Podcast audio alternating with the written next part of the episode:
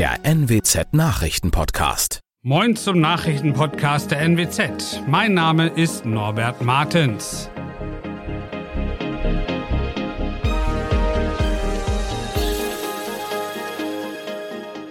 Und das sind unsere regionalen Nachrichten. Corona-Zahlen in Niedersachsen steigen wieder deutlich an. Schalke 04 tritt zum DFB-Pokalspiel in Oldenburg an und eine Radfahrerin ist in Hundlosen lebensgefährlich verletzt worden. Die Corona-Zahlen in Niedersachsen schießen wieder nach oben.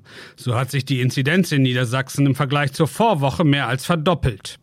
Die Zahl der Neuinfektionen pro 100.000 Einwohner und Woche lagen am Dienstag gerundet bei 643. Eine Woche zuvor lag der Wert noch bei 263.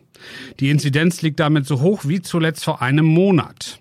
Nach Angaben des Robert Koch Instituts RKI war sie am Dienstag im Bundesländervergleich nur noch in Schleswig-Holstein höher. Die höchste 7-Tage-Inzidenz in Niedersachsen meldete demnach der Landkreis Oldenburg mit 1234.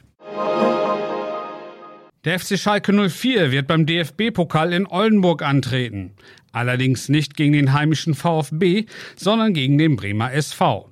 Die Bremer brauchen für die Erstrundenbegegnung gegen Schalke ein Ausweichstadion, weil die heimische Arena zu klein ist und es auch sonst kein passendes Stadion gibt. Außer dem Weserstadion von Werder, das rechnet sich aber nicht. Nun ist das DFB-Pokalspiel im Oldenburger Marschwegstadion nur noch Formsache. Das bestätigte der Bremer SV-Vorstand Tore Felgendreher am Dienstag auf NWZ-Nachfrage.